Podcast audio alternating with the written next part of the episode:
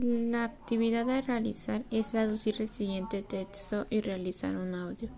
Mi nombre es Gisela Guadalupe. Inchusgo e Gisela Guadalupe. Tengo 18 años. Ri echingo diecha genincho queje. Soy de Temascalcingo. Rieme musgo Temascalcingo. Vivo en Cerritos de Cárdenas. Bunco Cerritos de Cárdenas. Tengo dos hermanas. Yugo Yeje Kuhu.